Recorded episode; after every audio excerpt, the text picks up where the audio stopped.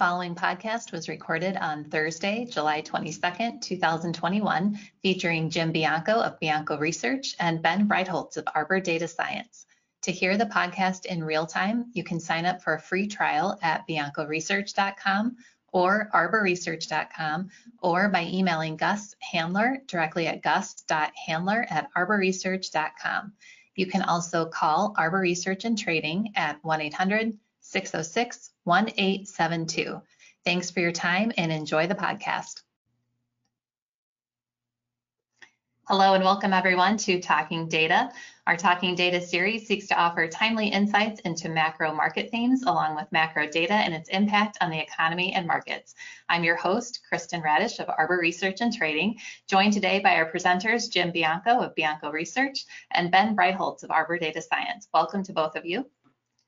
Today, Jim and Ben will discuss if growth matters more than inflation. Jim, we're going to get started with you. Seven trading days ago, 10 year yields were 1.42%. Two days ago, 1.12%. As of this morning, 1.32%. Now we're at 1.23%.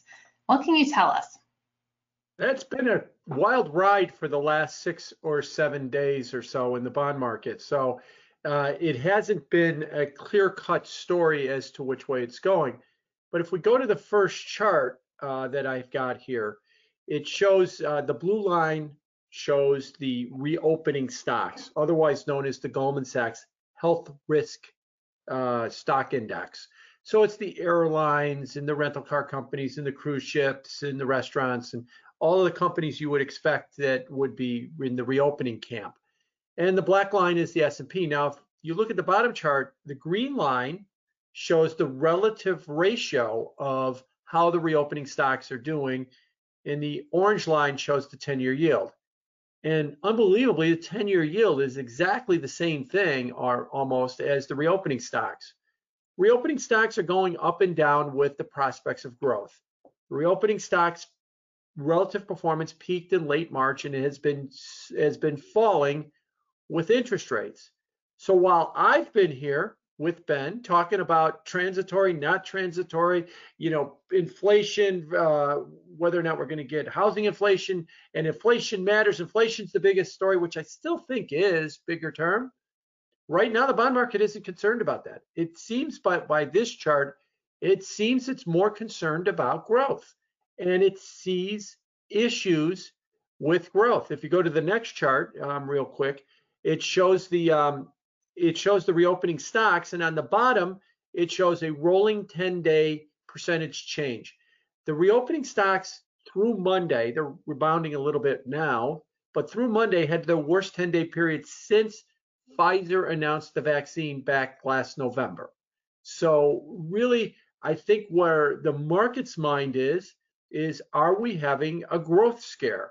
And is that growth scare associated maybe with the Delta variant and the Delta variant leading to, you know, maybe some kind of restriction or is it something else? But for right now, it does seem like while inflation, I think, is an important story, whether it's transitory or not transitory, market seems to be more concerned about growth. Yeah, I Go think ahead, that's uh, yeah, I think that's the case. Um, you know, I, I, if I was to just you know kind of come out and say, fine, what, how much is it inflation versus growth? I think yeah, it's 80% growth, 20% inflation. There's no doubt that the inflation expectations for CPI headline and for core have been dampened uh, over the most recent weeks. The investors have kind of taken away that better than 50% chance that we'd see 2.5% inflation headline over the next 10 years. That's now somewhere around 40 to 45%. Uh, but at the same time, they haven't tore down the expectations for rate hikes between December 2023 and December 2021. We still have about 70 basis points um, there. So investors are still somewhat concerned about inflation. They're just kind of on the fence and not sure, again, transitory or not. That debate, sadly, is going to keep going. Uh, but I, I, agree with Jim. A lot of the uh, data that we pull in, kind of alternative data, supports the idea that consumer spending intentions uh, peaked really at towards the end of uh, really uh, March, beginning of, of, April. So even looking at consumer spending here, we have a chart that shows uh, via Facteus the actual credit card and, and such activity for the lower to middle income consumer. And what we saw was these bursts of activity, specifically for going out style um, goods and services after each stimulus check. So back, you know, in uh, you know March, April of 2020, then we saw another one start this year, then again in March, um, and then we saw things start to taper off. This is year-over-year changes in actual uh, retail spending for this cohort. Fortunately, that's actually begun to rebound over the past couple of weeks. And this is somewhat akin to the search activity that I have here too, that we have a chart on for the US. And it paints a similar picture. This is actually on the global space. But here we have a chart that shows on a rolling five week basis what is happening to Google searches across five big economies, you know, US, Germany, um, Japan, and so on. Um, and in orange are these going, uh, sorry, the staying in type topics, everything from I need a computer to a Peloton to blue showing, you know, uh, those that are getting out goods, goods and services, everything from car rentals, flying, and so on. And what you can see is that it did peak uh, somewhere towards the end of March, early April, and has retreated, and it actually fits very well with 10-year note yield. So if I take this chart and all these series and get a nice average all the way back to the beginning of 2020, what you're left with is a chart that looks almost identical to the US 10 year note yield. So, again, further evidence, like Jim had just kind of laid out, that this is somewhat of a concern that growth is dampening and maybe we've reached some kind of pinnacle after all of these stimulus checks and now now investors are beginning to tear down expectations and maybe seek the safety of these staying in tech focused stocks but I'll Jim, just add one. Can I just add one quick thing, and that is growth really matters too because earlier this year we were talking about, and the Federal Reserve is looking at 7% GDP for 2022 or 21, excuse me, and that would be the highest level since 1984, 37 year peak. Earnings expectations for the second quarter are 70% higher than the second quarter of last year, there's a base effect in there, but still 25% third quarter over third quarter. So when you've got BAFO numbers that you're expecting and you're paying a 23 forward PE, which is a very big number uh, in the stock market, you've got no room for error. You know, if we were expecting, you know, one and a half percent GDP and 10% earnings and at a 15 forward PE, all right, and people said growth is going to stumble a little bit. No big deal. But this is not the environment we're in right now. So that's why another reason why I think that the growth story is, you know, maybe been underestimated by me and maybe underestimated by others is because it's such a heady number and it's such a high hurdle to hit that anything that would cause a stumble on it is going to get noticed. So Jim, will there be economic restrictions coming? Well, that's the big question. Um, uh, ben and I have been kicking around as well too. Is that if you give, I'm going to be, forgive me for being cynical because this is the only way I can answer this. If you give a bunch of politicians a bunch of options, they always pick the wrong one because that's what they do. They pick the one that's in their own best interest.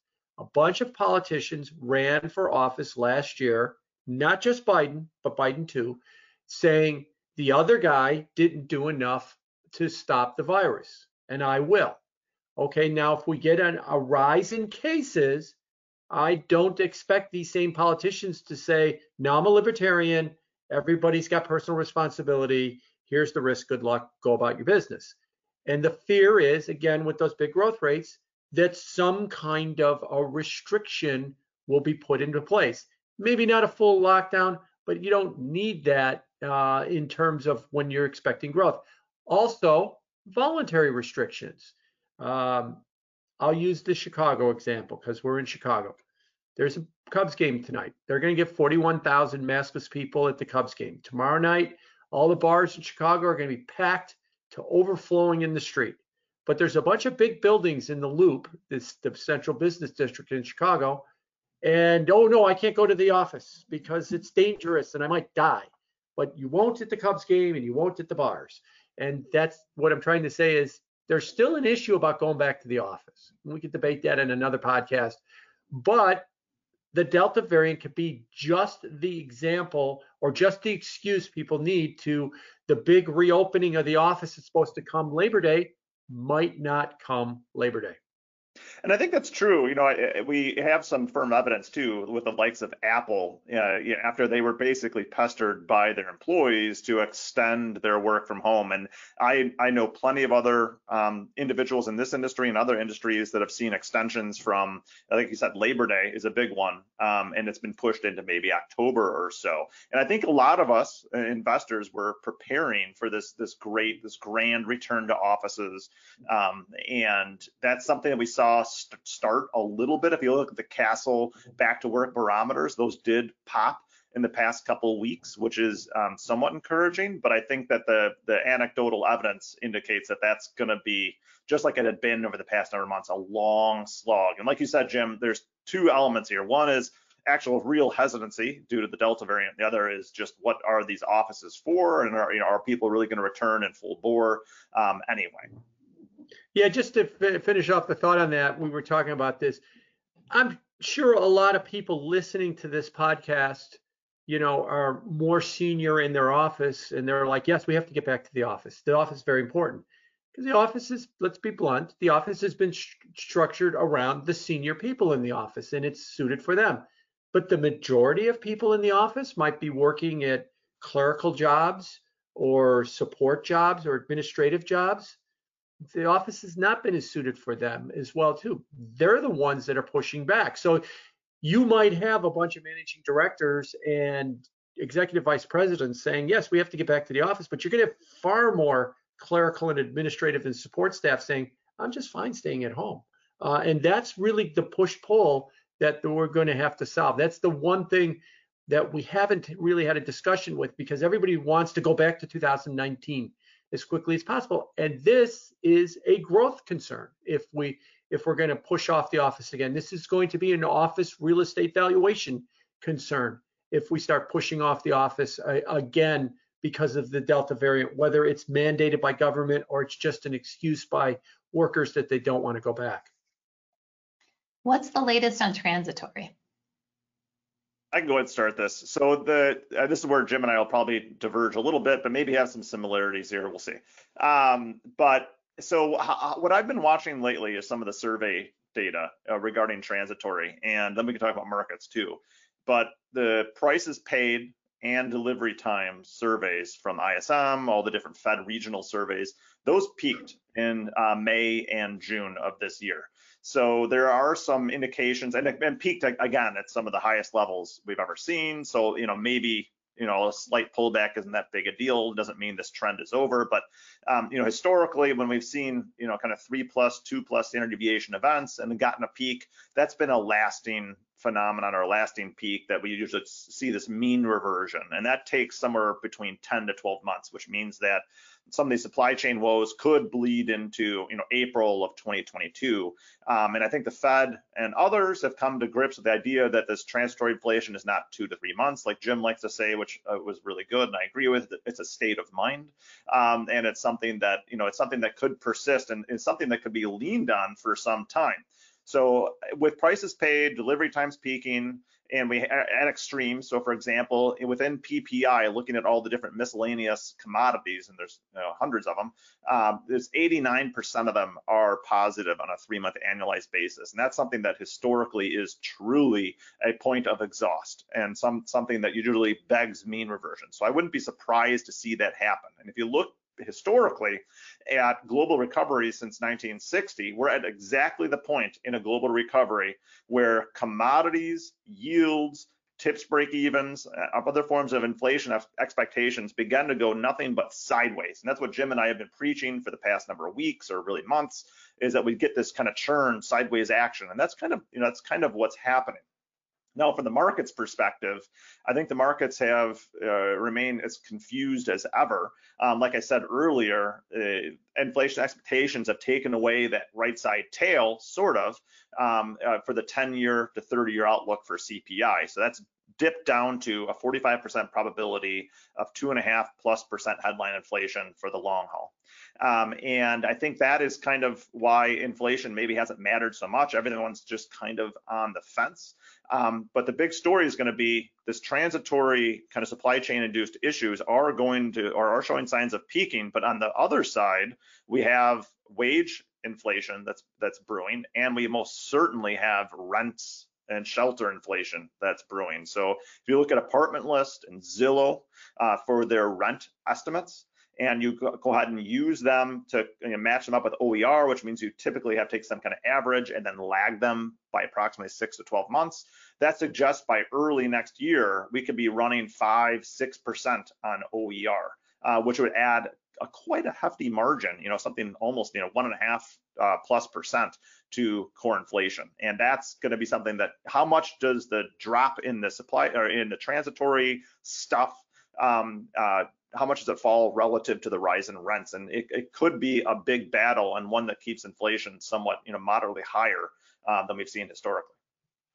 So I, I want to chime in by asking Ben a couple of questions because I want to emphasize what I agree that the reopening surge of prices has probably peaked, and whether it's used cars, airline tickets, on down the line, um, is going to start coming down but we could have a lift, as you pointed out, with um, rents and house or shelter inflation. That's 40%, 40% of uh, core CPI. So even though you've got these BAFO used car prices and airline tickets that are up 120% annualized and they'll come down rapidly, if that rent number starts moving up, overall inflation stays high. The question to you, Ben, on the labor's front, we seeing 25 states have ended the extra $300.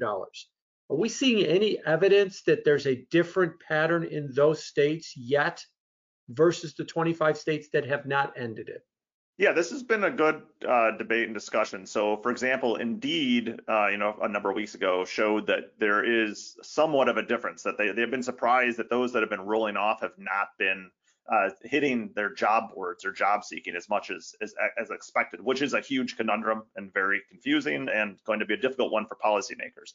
Uh, on the flip side, if you look at search activity, um, it kind of paints a different picture, and I, and I, I kind of lean on the search side. And what I'm seeing is the job market remains pretty healthy.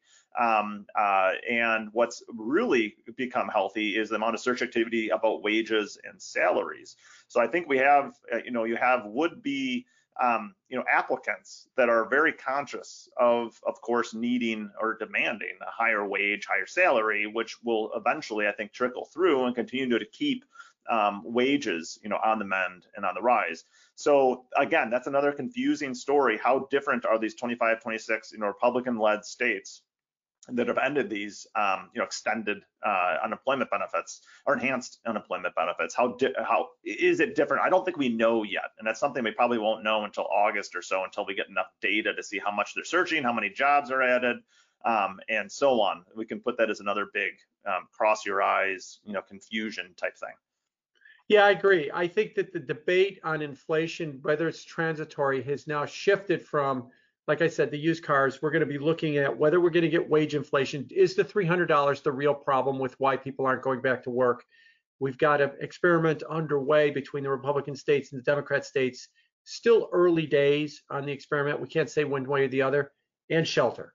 And the, what? How do those do? And as Ben mentioned, I think the other thing about transitory is it's a state of mind. Look, the inflation rate could go to one percent and we could start freaking out that we've got too much of it. It could go to 5%. We could all start saying, no problem. It's just going to stay at five, but that's transitory. So this transitory argument is also a state of mind. You can't really data science. Here's the level at which we can officially call it not transitory anymore. Yeah, and I think you know uh, what I'll, uh, my parting words here too are that the I think the growth uh, kind of tear down in growth expectations that we see, for example, in search activity that began late March, early April. Fortunately, that has bottomed and, and somewhat, you know, it started to bottom in, in early to mid June. So my expectation is that if we get this um, kind of you know balance to somewhat improving expectations from uh, consumers on their spending behavior, uh, that could mean that yields really shouldn't be dropping that much further. Now we haven't gotten into any of the technical talk about TGA and all that stuff, and that's a whole nother topic. Um, and yes, there that's was some. Next, that's next week's podcast. Exactly. That there was pressure there from that, but I, I agree with Jim. Too much of the growth um, uh, expectation and from surge activity, actual spending correlates way too well with yields. And if that is going to persist, fortunately, we've seen that become more balanced and it might be modestly improving, which means that yield should be sideways to moderately higher probably not a lot higher. Um, we still think you know, range bound is the is the um, is the game that we'll see for a while, but I wouldn't be expecting us to, to print 90 basis points on 10-year yields unless something drastic happened, like Jim said, with some kind of restrictions and so on. The consumer still wants to spend, still has savings, and you can see that in the search activity. So keep a really close eye on that stuff. Well, thank you both for your thoughts today, and thank you everyone for joining us. As a reminder, Arbor Research and Trading is an institutional research and brokerage firm. Our two most prominent research offerings are Bianco Research and Arbor Data Science. For any information or questions, please contact Gus Handler at gus.handler at arborresearch.com. Have a great day.